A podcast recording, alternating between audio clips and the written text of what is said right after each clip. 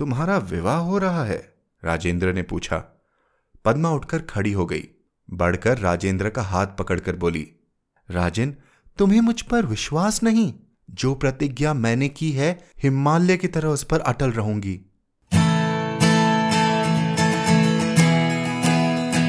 आप सुन रहे हैं कहानी जानी अनजानी, पीयूष अग्रवाल के साथ। चलिए, आज की कहानी का सफ़र शुरू करते हैं। हेलो दोस्तों, आशा करता हूँ आप सब कहानी जानी अनजानी पर सुनाई कहानियाँ सुन रहे हैं और मेरे साथ उन्हें जी भी रहे हैं। हर शुक्रवार को कहानियों का यह सिलसिला बनाए रखने में मुझे आपकी छोटी सी मदद चाहिए। इन कहानियों को और लोगों तक पहुंचाइए। शेयर कीजिए आईट्यून्स पर रिव्यू डालिए और हमें ज़रूर बताते रहें कि आपको हमारी कहानियाँ कैसी लग रही है। अगर आपके पास कहानियों को लेकर कुछ सुझाव हो तो वह भी ईमेल के ज़रिए ज़रूर बताएँ। और हाँ, सब्सक्राइब कीजिए हमारे पॉडकास्ट को, ताकि हर शुक्रवार आप सुनते रहे एक नई कहानी। तो चलिए बढ़ते हैं आज की कहानी और लेखक की ओर। तो आज हम मिलेंगे लिली से। जरा यह नाम एक बार कहकर तो देखिए। बोलते ही आपके चेहरे पर मुस्कान आ जाएगी। यह कहानी आपको हंसाएगी रुलाएगी और कुछ गुदगुदाएगी। कहानी सूर्यकांत त्रिपाठी द्वारा लिखी गई है, जिन्हें निराला भी कहा जाता है। आपने बचपन में ज़रूर इनकी कविताएँ पढ़ी होंगी। उनका जन्म बंगाल में सन अठारह में हुआ। उनका जीवन बचपन से ही बहुत संघर्ष भरा रहा। उनका संस्कृत भाषा की तरफ़ बहुत रुझान था। यही कारण था कि मैट्रिक की पढ़ाई के बाद उन्होंने स्वतंत्र रूप से लिटरेचर और संस्कृत का स्वयं अध्ययन किया। उन्होंने कई कहानियाँ, उपन्यास और कविताएँ लिखी हैं। ये थी कुछ बातें उनके बारे में। आप हमारे website Piyush Agrawal dot com के शो नोट्स में उनके बारे में और भी जानकारी पा सकते हैं। तो चलिए शुरू करते हैं आज की कहानी।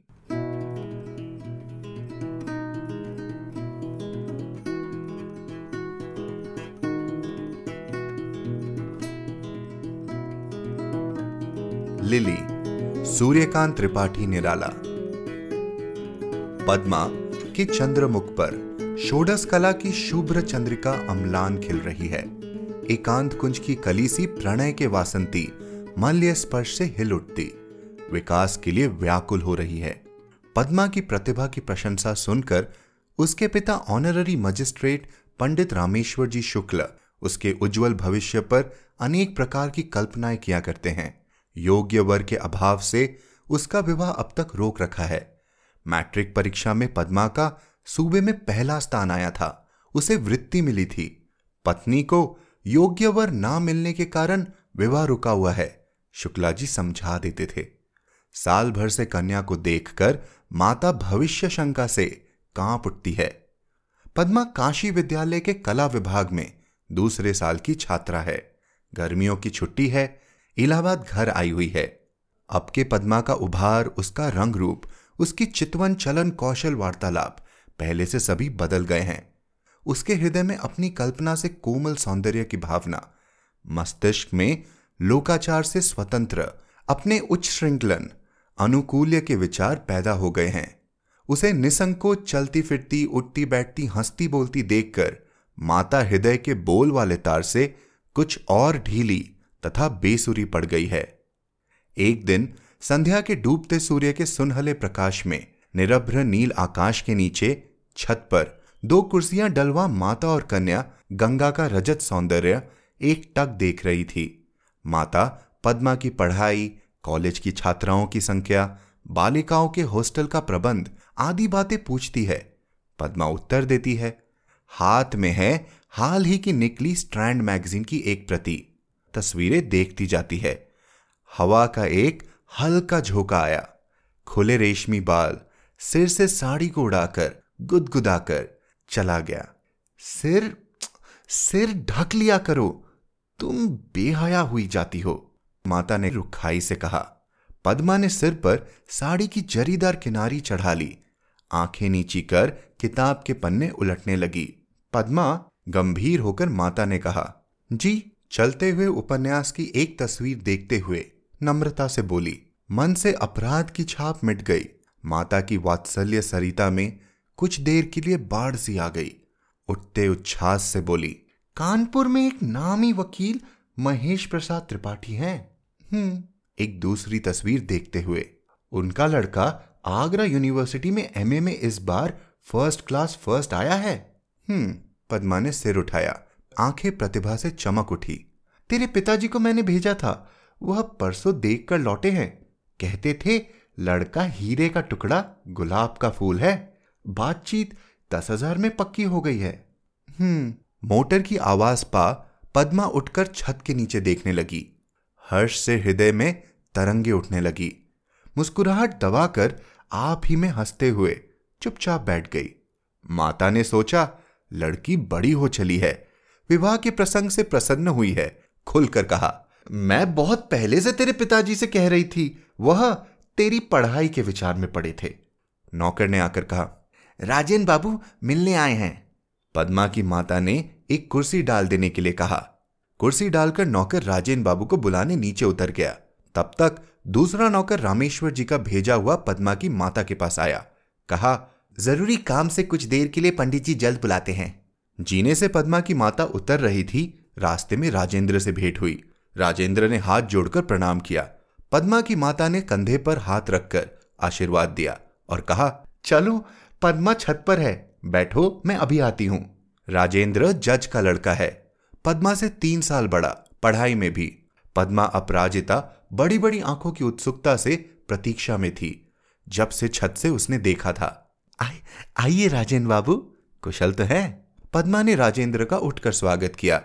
एक कुर्सी की तरफ़ बैठने के लिए हाथ से इंगित कर खड़ी रही। राजेंद्र बैठ गया। पद्मा भी बैठ गई। राजन, तुम उदास हो? तुम्हारा विवाह हो रहा है? राजेंद्र ने पूछा। पद्मा उठकर खड़ी हो गई।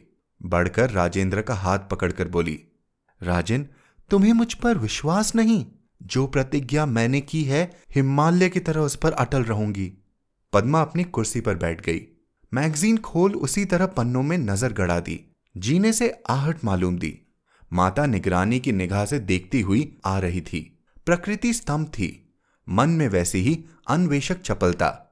क्यों बेटा, तुम इस साल बीए हो गए? हंसकर पूछा। जी हाँ, सिर झुकाए हुए राजेंद्र ने उत्तर दिया। तुम्हारा विवाह कब तक करेंगे पिताजी, जानते हो? जी नहीं, तुम्हारा विचार क्या है? आप लोगों से आज्ञा लेकर विदा होने के लिए आया हूँ। विलायत भेज रहे हैं पिताजी। नम्रता से राजेंद्र ने कहा, क्या बैरिस्टर होने की इच्छा है? पद्मा की माता ने पूछा, जी हाँ तुम साहब बनकर विलायत से आना और साथ में एक मेम भी ले आना, मैं उसकी शुद्धि कर दूँगी। पद्मा हंसकर बोली, नौकर ने एक तश्तरी पर दो प्यालों में चाय दी, दो रकाबियों पर कुछ बिस्कुट और केक, दूसरा एक मेज उठा लिया, राजेंद्र और पद्मा की कुर्सी के बीच रख दी, एक धुली तौलिया ऊपर से बिछा दी सासर पर प्याले तथा रकाबियों पर बिस्कुट और केक रखकर नौकर पानी लेने गया। दूसरा आज्ञा की प्रतीक्षा में खड़ा रहा। मैं मैं निश्चय कर चुका हूँ, जबान भी दे चुका हूँ, अब के तुम्हारी शादी कर दूँगा। पंडित रामेश्वर जी ने कन्या से कहा, लेकिन मैंने भी निश्चय कर लिया है, डिग्री प्राप्त करने से पहले विवाह न करूँगी। सिर झुकाकर पद्मा ने जवाब दिया, मैं मैजिस्ट्रेट हूँ बेटी अब तक अकल ही की पहचान करता रहा हूँ। शायद इससे ज़्यादा सुनने की तुम्हें इच्छा न होगी। गर्भ से रामेश्वर जी टहलने लगे। पद्मा के हृदय में खिले गुलाब की कुल पंखड़ियाँ हवा के एक पुरजोर झोंके से काँप उठी। मुक्ताओं सी चमकती हुई दो बूंदे पलकों के पत्रों से झड़ पड़ी। यही उसका उत्तर था। राजन जब आया, तुम्हारी माता को बुलाकर मैंने जीने पर नौकर भेज दिया था। एकांत में तुम्हारी बातें सुनने के लिए। तुम हिमालय की तरह अटल हो। मैं भी वर्तमान की तरह सत्य और दृढ़। रामेश्वर जी ने कहा, तुम्हें इसलिए मैंने नहीं पढ़ाया कि तुम कुल कलंक बनो। आप आप ये सब क्या कह रहे हैं? चुप रहो, तुम्हें नहीं मालूम। तुम ब्राह्मण कुल की कन्या हो। वह क्षत्रिय घराने का लड़का है। ऐसा विवाह नहीं हो सकता। रामेश्वर जी की साँसें तेज चलने लगी। आँखें भावों से मिल गई। आप नहीं समझे मेरे कहने का मतलब। पद्मा की निगाह कुछ उठ गई। मैं बातों को बनाना आज दस साल से देख रहा हूँ। तू मुझसे चुराती है। वह बदमाश इतना इतना बहुत है। आप अदालत के अफसर हैं। अभी अभी आपने कहा था, अब तक अक्ल की पहचान करते रहे हैं। यह आपकी ही अक्ल की पहचान है। आप इतनी बड़ी बात राजेंद्र को उसके सामने कह सकते हैं? बताइए, हिमालय की तरह अटल सुन लिया तो इससे आपने क्या सोचा? आग लग गई, जो बहुत दिनों से पद्मा की माता के हृदय में सुलग रही थी। हट जा हट जा मेरी नज़रों से बाहर। मैं समझ गया। रामेश्वर जी क्रोध से कांपने लगे। आप गलती कर रहे हैं। आप मेरा मतलब नहीं समझे। मैं भी बिना पूछे हुए बतलाकर कमज़ोर नहीं बनना चाहती। पद्मा जेठ की लू में झुलस रही थी। स्तल पद्मसा लाल, चेहरा तमतमा रहा था। आँखों की दो सिप्पियाँ पुरस्कार की दो मुक्ताएँ लिए सगर्व चमक रही थी। रामेश्वर जी भ्रम में पड़ गए। चक्कर आ गया। पास की कुर्सी पर बैठ गए। सर हथेली से टेक कर सोचने लगे। पद्मा उसी तरह खड़ी दीपक की निष्कंप शिखा सी अपने प्रकाश में जल रही थी। क्या अर्थ है? मुझे बता। माता ने बढ़कर पूछा। मतलब यह राजेन को संदेह हुआ था। मैं विवाह कर लूँगी। यह जो पिताजी पक्का कराए हैं। इसके लिए मैंने कहा था कि मैं हिमालय की तरह अटल हूँ। ना कि मैं राजेन के साथ विवाह करूँगी। हम लोग कह चुके थे कि पढ़ाई का अंत होने पर दूसरी चिंता करेंगे। पद्मा उसी तरह खड़ी, सीधे ताकती रही। तू राजन को प्यार नहीं करती? आँखें उठाकर रामेश्वर जी ने पूछा। प्यार? करती हूँ। करती है। हाँ, करती हूँ।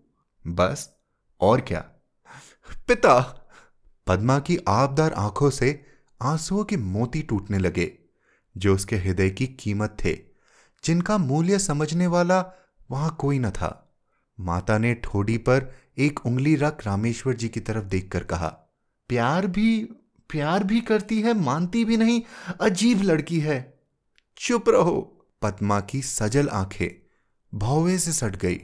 विवाह और प्यार एक बात है। विवाह करने से होता है, प्यार आप होता है। कोई किसी को प्यार करता है तो वह उससे विवाह भी करता है। पिताजी जज साहब को प्यार करते हैं तो क्या इन्होंने उनसे विवाह भी कर लिया है? रामेश्वर जी हंस पड़े। रामेश्वर जी ने शंका की दृष्टि से डॉक्टर से पूछा, क्या देखा आपने, डॉक्टर साहब? बुखार बड़े ज़ोर का है। अभी तो कुछ कहा नहीं जा सकता। जिस, जिस्म की हालत अच्छी नहीं, पूछने से कोई जवाब नहीं देती। कल तक अच्छी थी, आज एकाएक इतने ज़ोर का बुखार। क्या सबब है? डॉक्टर ने प्रश्न की दृष्टि से रामेश्वर जी की तरफ़ देखा। रामेश्वर जी पत्नी को देखने लगे। डॉक्टर ने कहा अच्छा मैं एक नुस्खा लिखे देता हूँ। इसमें, इससे जिस्म की हालत अच्छी रहेगी। थोड़ी सी बर्फ़ मंगा लीजिएगा। आइस बैग तो क्यों, होगा आपके यहाँ? एक नौकर मेरे साथ भिजवा दीजिए, मैं दे दूँगा। इस वक्त 104 डिग्री बुखार है। बर्फ़ डालकर सिर पर रखिएगा। 101 तक आ जाए, तब ज़रूरत नहीं। डॉक्टर चले गए। रामेश्वर जी ने अपनी पत्नी से कहा, यह एक दूसरा फसाद खड़ा हुआ। न तो कुछ कहते बनता है, न करते। मैं कौम की भलाई चाहता हूँ। अब खुद ही नकटों का शिरताज हो रहा हूँ। हम लोगों में अभी तक यह बात न थी कि ब्राह्मण की लड़की का किसी क्षत्रिय लड़के से विवाह होता। हाँ ऊँचे कुल की लड़कियाँ ब्राह्मणों के नीचे कुल में गई हैं, लेकिन यह सब आखिर कौम ही में हुआ है। तो क्या किया जाए? स्फारित स्फूरित आँखें पत्नी ने पूछा। जज साहब से इसकी बचत पूछूँगा। मेरी अक्ल अब और नहीं पहुँचती। अरे छींटा! जी? छीटा चिल्लम रखकर दौड़ा। जज साहब से मेरा नाम लेकर कहना जल्द बुलाया है। और भैया बाबू भैया बाबू को भी बुला लाऊं? नहीं नहीं। रामेश्वर जी की पत्नी ने डांट दिया। जज साहब पुत्र के साथ बैठे हुए वार्तालाप कर रहे थे। इंग्लैंड के मार्ग, रहन सहन, भोजन पान, अदब कायदे का बयान कर रहे थे। इसी समय छीटा बंगले पर हाजिर हुआ और झुककर सलाम किया। जज साहब ने आँखें उठाकर पूछा, कैसे आए छीटा राम हुजूर को सरकार ने बुलाया है और और कहा है, कुछ जल्द आने के लिए कहना। क्यों? बीबी रानी बीमार है डॉक्टर साहब आए थे और हुजूर, बाकी छीटा ने कह ही डाला था? और क्या? हुजूर छीटा ने हाथ जोड़ लिए। उसकी आँखें डबडबा गई। जज साहब बीमारी कड़ी समझकर घबरा गए। ड्राइवर को बुलाया। छींटा चल दिया। ड्राइवर नहीं था। जज साहब ने राजेंद्र से कहा जाओ मोटर ले आओ। चले देखे क्या बात है। राजेंद्र को देखकर रामेश्वर जी सूख गए। टालने की कोई बात न सूझी। कहा आ, बेटा पद्मा को बुखार आ गया है। चलो देखो, तब तक मैं जज साहब से कुछ बातें करता हूँ। राजेंद्र उठ गया। पद्मा के कमरे में एक नौकर सिर पर आइस बैग रखे खड़ा था। राजेंद्र को देखकर एक कुर्सी पलंग के नज़दीक रख दी। पद्मा? राजेन? पद्मा की आँखों से टप टप गर्म आँसू गिरने लगे। पद्मा को एक टक प्रश्न की दृष्टि से देखते हुए राजेंद्र ने रुमाल से उसका आँसू पोछ दिया। सिर पर हाथ रखा, बड़े ज़ोर से धड़क रही थी। पद्मा ने पलके मूंद ली। नौकर ने फिर सर पर आइस बैग रख दिया। सिरहाने थर्मामीटर रखा था। झाड़कर राजेंद्र ने आहिस्ता से बगल में लगा दी।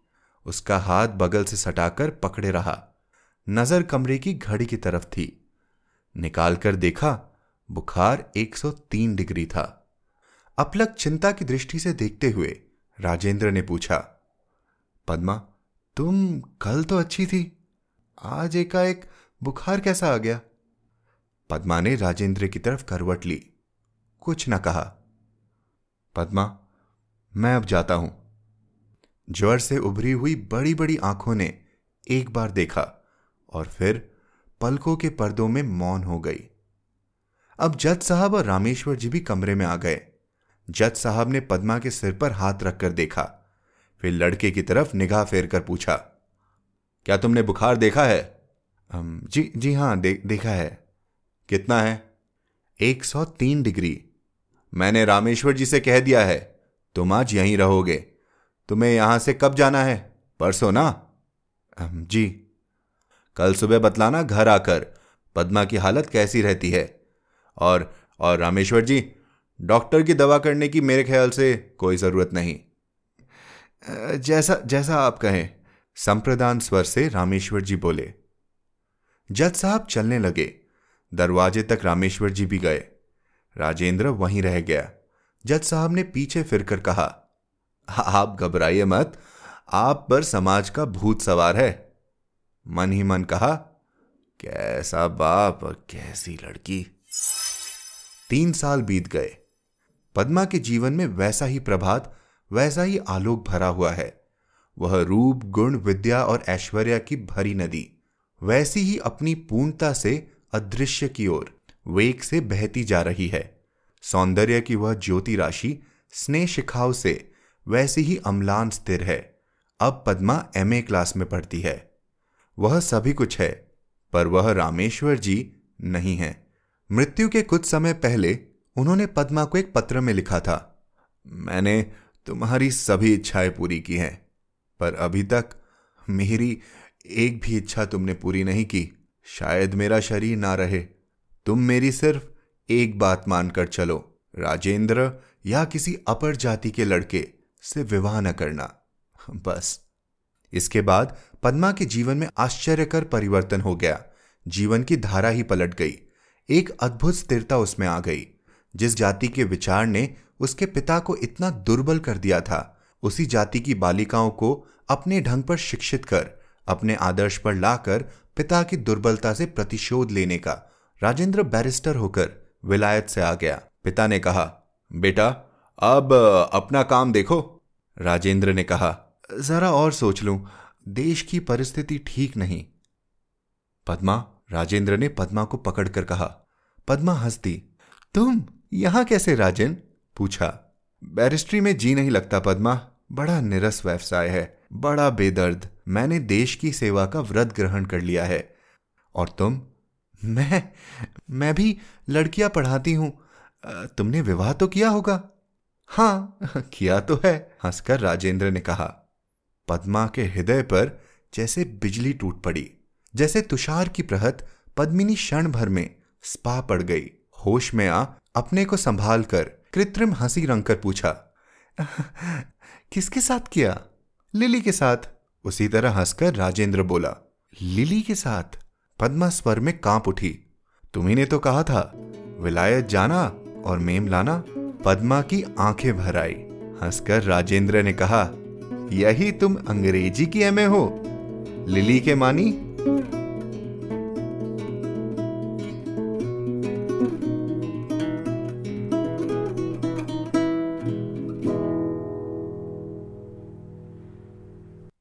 तो कहिए, कैसी लगी आज की कहानी? क्या आपके साथ ऐसा हुआ है कि आपने किसी का इंतज़ार किया हो बड़े अरसे तक और वो आपको मिल गया हो? अपने कुछ किस्से हमें भी सुनाइए। हमें ईमेल करें hello at the rate Piyush Agrawal dot com पर। आप एप्पल पॉडकास्ट या जिस भी ऐप पर इस पॉडकास्ट को सुन रहे हैं, अपना रिव्यू देना और सब्सक्राइब करना न भूलें।